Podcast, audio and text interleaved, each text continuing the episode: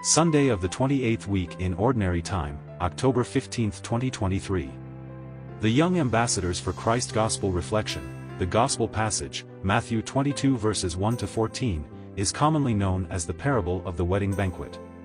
It's a story told by Jesus to convey a spiritual message. In this parable, a king prepares a wedding feast for his son, but those initially invited refuse to come. So, he invites others from the streets, both good and bad, to fill the banquet hall. However, one guest is found without a wedding garment, and when questioned, he is cast out.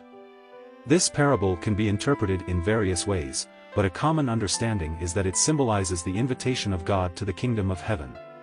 The initial guests represent the religious leaders and people of Israel who rejected the message of Christ.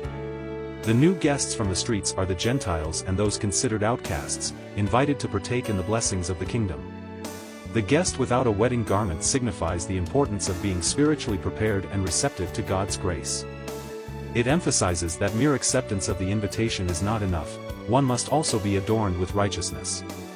Overall, this parable encourages us to respond to God's invitation with openness, humility, and a heart ready to receive His grace, while being mindful of the responsibility that comes with it. Christ is the only answer, always and forever. It reminds us of the need for spiritual readiness and a genuine, humble approach to our faith. Have a blessed Sunday.